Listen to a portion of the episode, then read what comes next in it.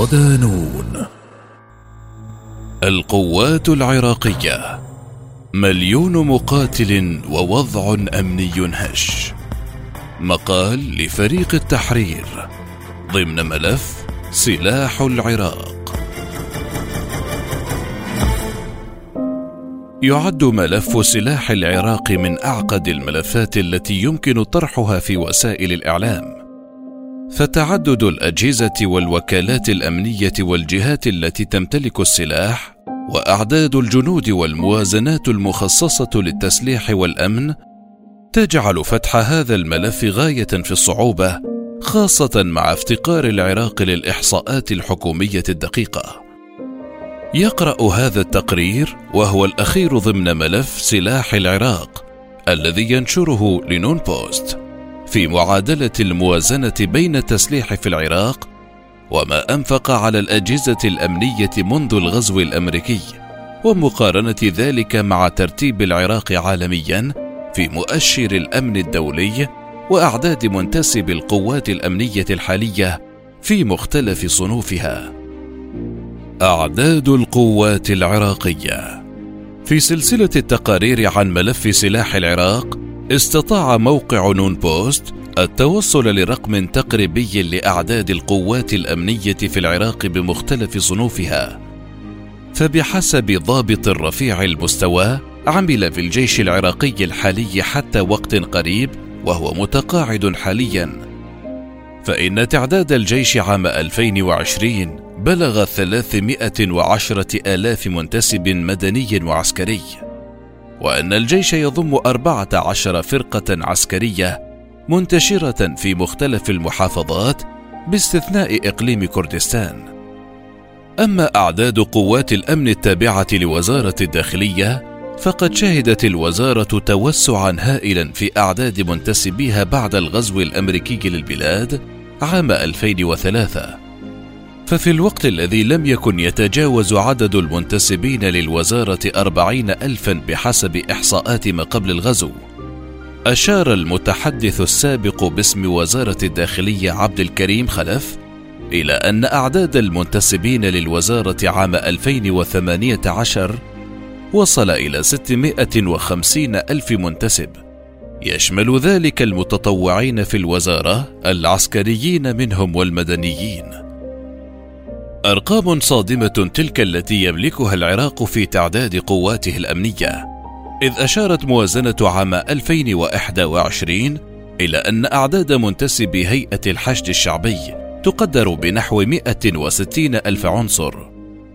أما قوات البشمركة فيبلغ عددها نحو 160 ألف عنصر أيضا بحسب ما أكده أمين عام وزارة البشمركة الفريق جبار ياور في حديثه لإحدى وسائل الإعلام.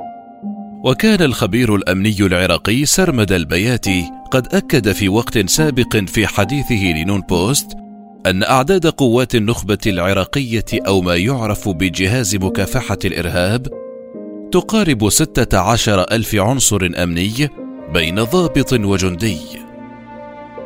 أرقام صادمة. بمعادلة رياضية صغيرة وباحتساب مجموع أعداد القوات الأمنية في العراق وفق البيانات التي عمل عليها موقع نون بوست يتبين أن العراق يمتلك قرابة مليون ومئتين وأربعة وتسعين ألف عنصر أمني باستثناء أعداد منتسبي جهاز المخابرات العراقي الذين لا تتوافر إحصاءات دقيقة عن أعدادهم. وإذا ما قورنت هذه الأرقام مع تعداد سكان العراق الذي وصل إلى أربعين مليون نسمة وفق آخر إحصاءات الجهاز المركزي للإحصاء التابع لوزارة التخطيط العراقية فإن كل أربعين عراقيا يحظون بحماية عنصر أمني ضمن الدولة العراقية. ويتضح من هذه المعادلة أن الشعب العراقي يحظى بأعلى نسبة من قوات الأمن في العالم. وهذا ما قد يعطي انطباعا أن العراق يعد من أكثر دول العالم أمانا وفقا للأرقام إلا أن الواقع يشي بخلاف ذلك. ونظرا للأعداد الكبيرة لأفراد القوات الأمنية العراقية بكل صنوفها فقد أنفق العراق مليارات الدولارات على مدى الثمانية عشر عاما الماضية كموازنات لوزارتي الدفاع والداخلية إلا أن هذه الموازنات لم تترك اثرا كبيرا واضحا في الأمن الداخلي للبلاد. وخصص العراق في موازناته العامة لهذا العام 2021 موازنة قدرها 18.7 مليار دولار للأجهزة الأمنية. وتشمل النفقات التشغيلية وتسليح الجيش وهيئة الحشد الشعبي وجهاز مكافحة الإرهاب ووزارة الداخلية بجميع مؤسساتها الأمنية. كما أن نص مشروع الموازنة الاتحادية للعراق لعام 2021 تضمن طلب قروض من جهات دولية لتسليح المؤسسات الأمنية العراقية. بمجموع قروض تبلغ قيمتها 600 مليون دولار. ليبلغ الإنفاق العسكري الكلي نحو 16.6% من الإنفاق العام للبلاد. وفي هذا الصدد يقول الضابط السابق في الجيش العراقي حسين العنزي هذه الموازنات الانفجارية للقوات الأمنية العراقية كانت كفيلة بجعل العراق من أقوى دول العالم على مستوى القوة والجاهزية. ويشير العنزي في حديثه لنون بوست إلى أن مجموع ما أنفقته العراق على القوات الأمنية يزيد على 100 مليار دولار. وهذا الرقم لا يشمل قيمة السلاح والعتاد الذي حصل عليه العراق كهبات دولية من الولايات المتحدة الأمريكية أو من حلف شمال الأطلسي النيتو منذ عام 2003 وعن السبب الذي أدى لعدم استثمار العراق هذه الأموال أوضح العنزي أن الفساد في الوزارات الأمنية الداخلية والدفاع ولجنة الأمن والدفاع البرلمانية يعد الأوسع على الإطلاق في البلاد، مستدلا بالأسلحة التي استوردها العراق خلال العقدين الماضيين، وتبين أنها قديمة وفيها مغالاة كبيرة، فضلا عن أن جزءا كبيرا منها كان قد خرج عن كان قد خرج من الخدمة من الدولة الموردة لها. ويستدل العنزي على ذلك بسقوط المروحية ب 17 قبل أيام في منطقة آمرلي بمحافظة كركوك شمال بغداد ومقتل خمسة عسكريين عراقيين كانوا على متنها. لافتا إلى أن هذه المروحية كانت ضمن سرب طائرات من ذات النوع استوردها العراق عام 2009 في حكومة رئيس الوزراء العراقي الأسبق نور المالكي. ويتابع العنزي حديثه لنون بوست مشيرا إلى أن هذه الطائرة كانت قد خرجت من الخدمة في روسيا منذ سنوات وامتنعت الأخيرة عن تقديم خدمات الصيانة وقطع الغيار لها بسبب تقادمها وعدم فعاليتها القتالية. ويؤشر العنزي سببا آخر لتبديد الأموال المخصصة للأجهزة الأمنية العراقية على مدى الثمانية عشر عاما الماضية لافتا إلى أن العراق فيه عدد كبير من القوات الأمنية وأن الدول الحديثة باتت تعتمد على التكنولوجيا الحديثة والجيوش ذات التدريب العالي في حماية البلاد خارجيا وداخليا دون الحاجة لهذا الكم الهائل من الجنود مستدلا بالتجربة الصينية التي يربو عدد سكانها على المليار وأربعمائة مليون نسمة دون أن تكون لها نسبة كبيرة من القوات الأمنية كما في العراق. التصنيف العالمي. صنف مؤشر السلام العالمي لعام 2021 قطر الأولى عربيا فيما احتل العراق المرتبة المئة والتسعة والخمسين عالميا من مجموع 163 دولة شملها مسح المؤشر. وسبق العراق كلا من اليمن وأفغانستان وسوريا وليبيا.